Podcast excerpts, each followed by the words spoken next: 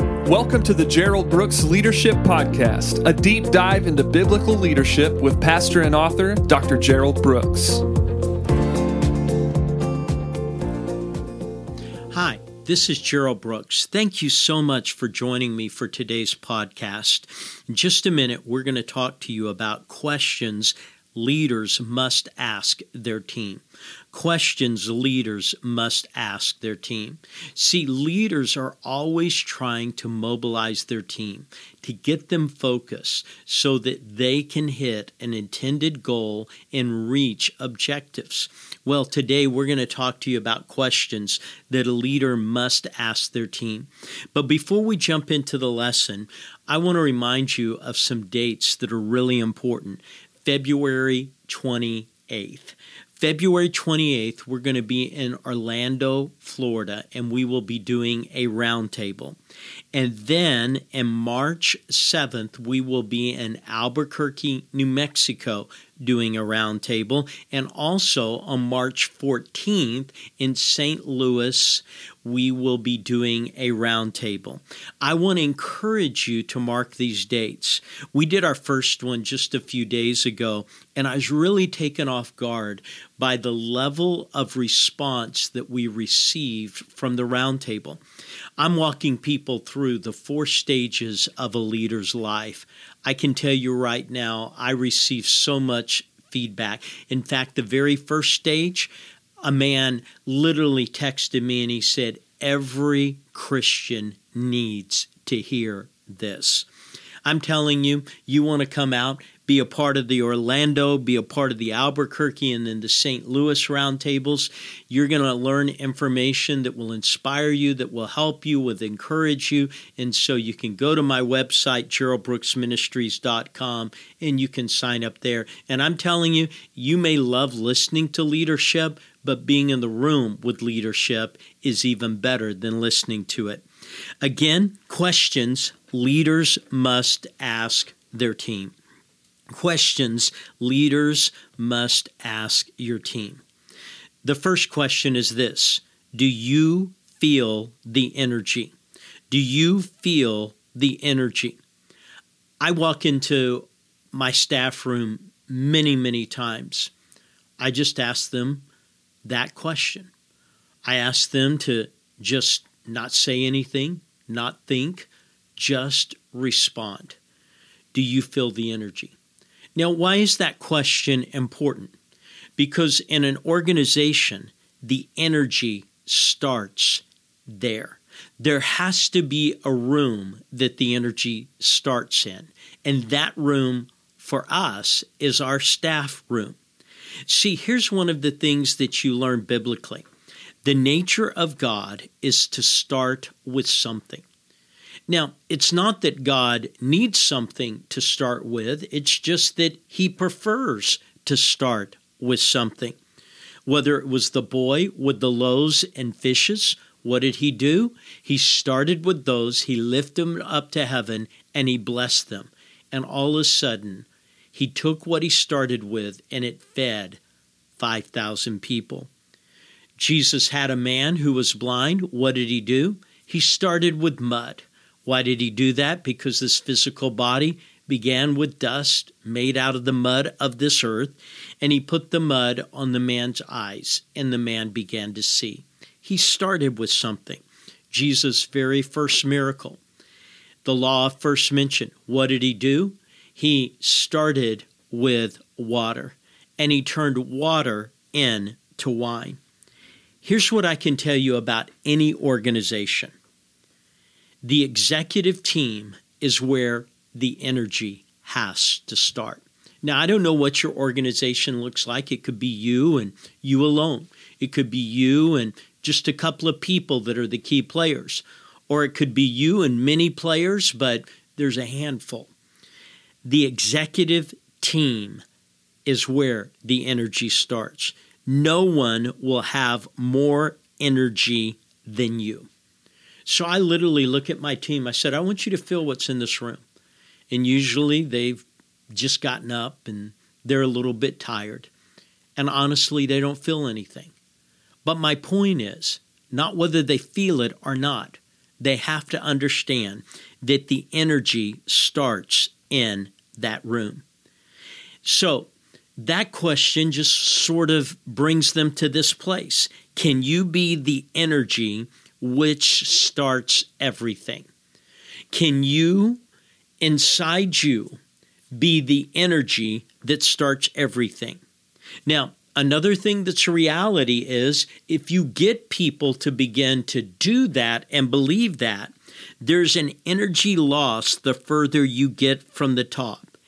Every organization has headwinds the further you get from the top. And the issue of planes, we are told that there's a thing called drag, where the plane and a solid item begins to hit the flow of air around it, and there's just a drag that begins to slow it down. And there has to be enough energy propelling it forward to resist what's slowing it down. Now, that's the question.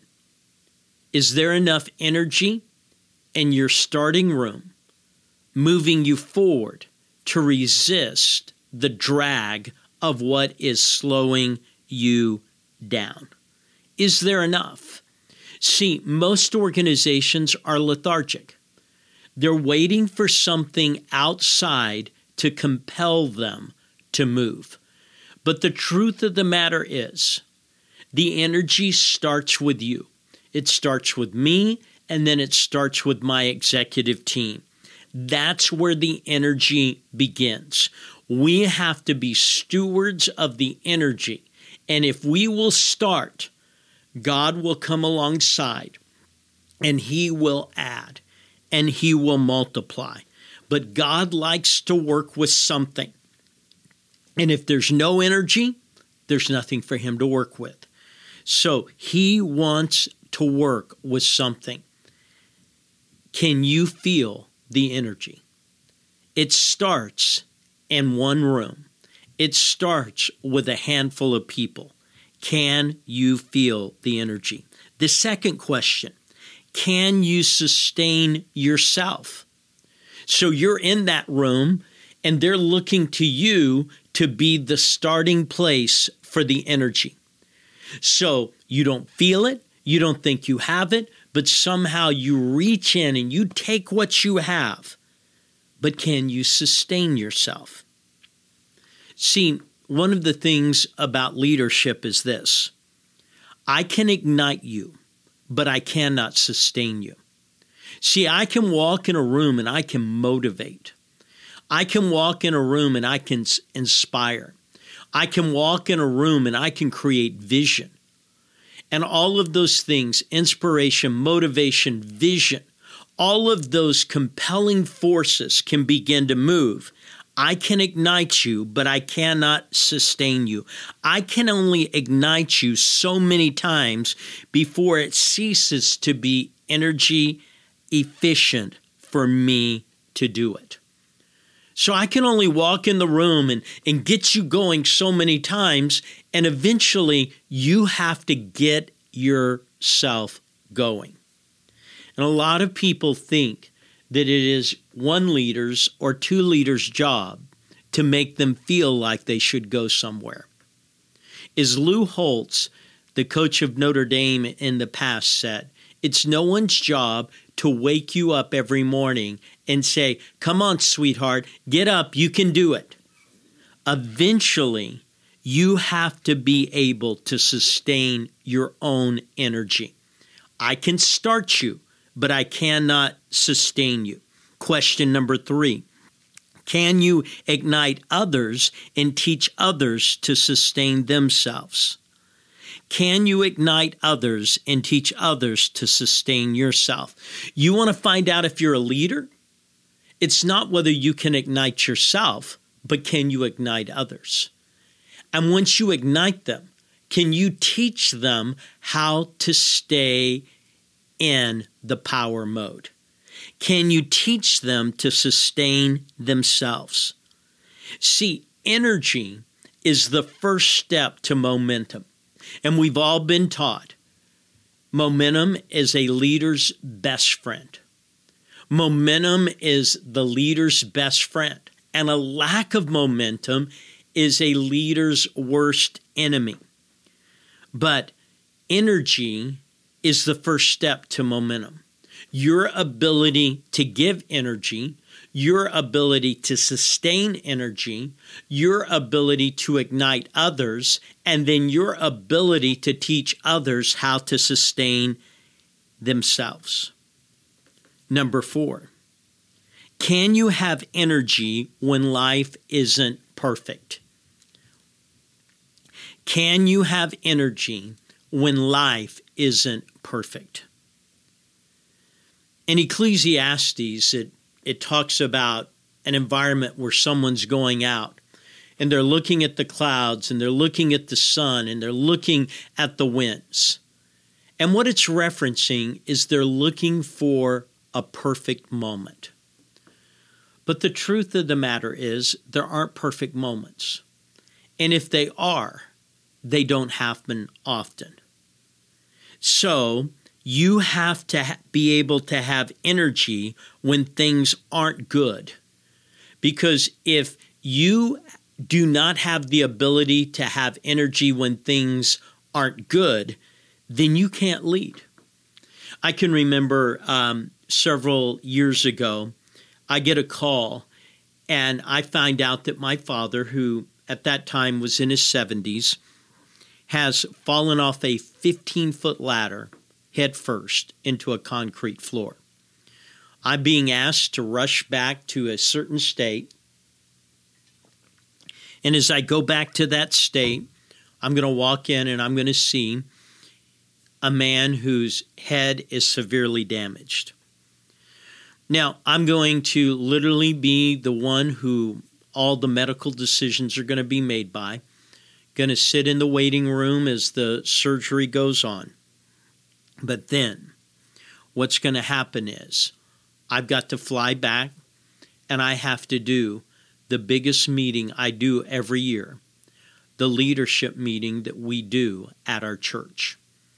People are flying in from everywhere. Now, my dad's in intensive care. He is yet to wake up but I have to fly back and I have to do that. I'm on the phone constantly when I'm not on the stage with the nurses and the doctors back there.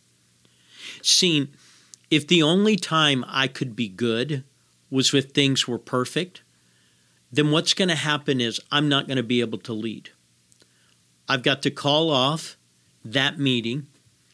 I have to begin to say, hey, that meeting is not going to work. Why? Because it's just not a good time for me. If the only time you can have energy is when life is perfect, you're never going to be an effective leader. You've got to lead when things aren't perfect. That leads us to number five.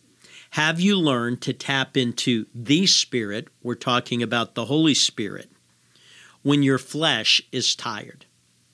You know, Paul was honest about ministry, life, and leadership. He says, Don't be weary in well doing. And what he was saying is this one of the greatest things that stops leadership is when people just get tired, when they get worn down. But it's not worn down because they're doing bad things, it's just worn down doing good things. And he says, don't get tired. And then Paul talked in 1 Corinthians uh, chapter 4 and verse 16. He said, The outer man perishes. This body, it has diminishing returns. But he said, The inward man is renewed day by day. Now, notice what he said. He didn't say week by week, but he said day by day. You don't get to take a week off from God. You don't get to take a day off from God. If you're going to do something meaningful for God, then you've got to stay close to God and you have to rely on His Spirit. Why? Because Zechariah told us in chapter 4 and verse 6 it's not by might nor by power, but by His Spirit, saith the Lord. So, have you learned that when you're tired, God's not? Have you learned that when you're worn out, God's still strong? Have you learned to take your strength and exchange it for God's strength? Have you learned? To tap into the Spirit. Number six, Can you do good things when you don't want to do good anymore? I mean, aren't there days when you just want to say, I've had enough? I just don't want to do this anymore. I'm tired of this. Let someone else take the load. Let someone else live with the weight of this.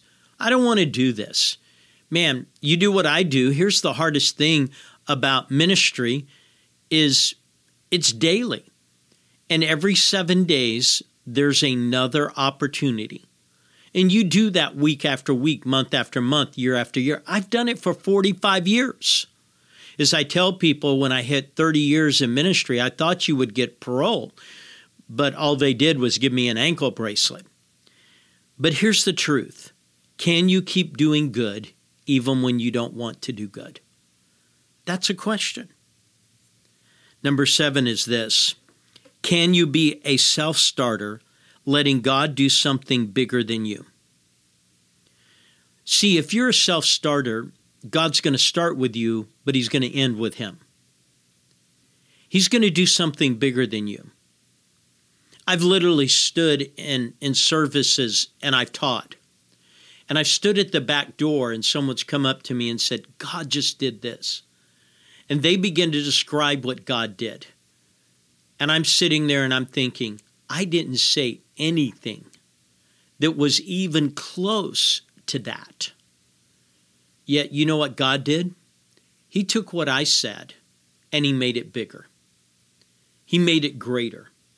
I've literally taught leadership meetings and I've asked myself, did I do any good? And then I'll get a letter or an email or a text from someone totally around the world who in their country things are challenging.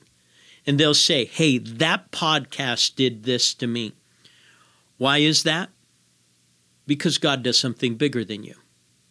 It's what 1 John chapter 4 and verse 4 says. Greater is he who is in you than he who is in the world. God's ability to do something bigger. See, energy can only be sustained by discipline. And as I've said many times, discipline is the gift that a leader gives themselves.